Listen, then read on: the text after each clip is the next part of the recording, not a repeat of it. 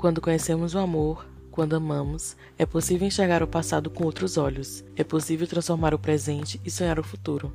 Esse é o poder do amor. O amor cura. Oi, me chamo Ai e essa frase que eu acabei de ler para você é da maravilhosa Bell Hooks. E é com ela que começa hoje o primeiro episódio do E se eu falar de amor? E já pergunto para você, você tem falado sobre amor? Bom, esses dias me peguei pensando com que frequência eu falo sobre amor, né? E me assustei um pouquinho com a resposta que obtive de mim mesma. Cheguei à conclusão que só falo de amor na terapia. E trazendo essa pauta para minha psicóloga, olha que foi uma questão, porque nem ela achou muito saudável essa troca quase que exclusiva. Mas aí eu fiquei me perguntando quando eu perdi o fio da meada, sabe? Quando parei de falar sobre amor e me dei conta que talvez essa pauta nunca esteve nas conversas entre meus amigos e eu. Daí decidi até fazer um Twitter sobre e percebi que eu não estava sozinha nesse dilema. De questionamento e questionamento que ficou é por que a gente não fala sobre o amor. E aqui eu já adianto que nem é sobre amor romântico, né, que eu tô falando, não apenas sobre ele. Mas por que a gente não fala sobre as nuances, formas, jeitos de amar e de amor? Eu vejo muitas trends por aí sendo compartilhadas a perguntar qual é a sua linguagem de amor. Mas será que é só sobre isso? Antes de tudo, será que a gente sabe falar sobre amor? E aí foi depois de todas essas questões que a minha mente desenvolveu a partir de uma pergunta que eu, não satisfeita de já estar com tantos questionamentos na cabeça, decidi ler o livro Tudo sobre o Amor de Bell Hooks. Olha, aqui eu tenho que fazer uma menção honrosa à minha primeira psicóloga negra, Luádia, porque foi ela que me apresentou, que me indicou esse livro maravilhoso. Depois desse livro, eu percebi que realmente toda a definição de amor que eu ousei um dia falar que tinha foi ladeira abaixo. Bell Hooks ela me fez perceber que nem tudo que achei que fosse amor era realmente amor. Talvez fosse apenas uma cilada, tal qual a música do grupo Molejo, e foi nesse momento que minha cabeça ela fez um grande boom.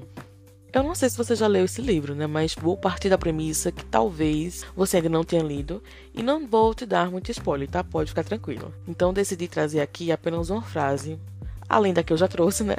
Onde ela fala que o cuidado é uma dimensão do amor, mas somente cuidar não significa que estamos amando. E eu lembro que quando eu li isso, no domingo, pela manhã, fiquei assim, ué, mas como assim? e foi o resto do dia arrasada, porque fazia sentido cada letra ali escrita. E que depois dos 30 anos, a minha definição de amor caiu toda por terra com apenas uma frase que eu li naquele livro. E na leitura que eu estava procurando obter respostas, é, eu só tive dúvidas, né? E minhocas na cabeça, né, foram instaladas com sucesso. Comecei a pensar que talvez nunca tenha amado as pessoas que achei que amei e que também talvez nunca tenha sido amada por elas, né? Eu juro, juro para vocês que quase fui atrás de algumas pessoas para perguntar se foi amor mesmo ou apenas ilusão. Gente, eu tô brincando,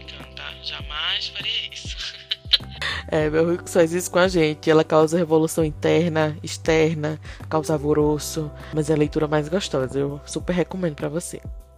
Mas o que será que é o amor? Será que tem definição? Uma que seja única e universal?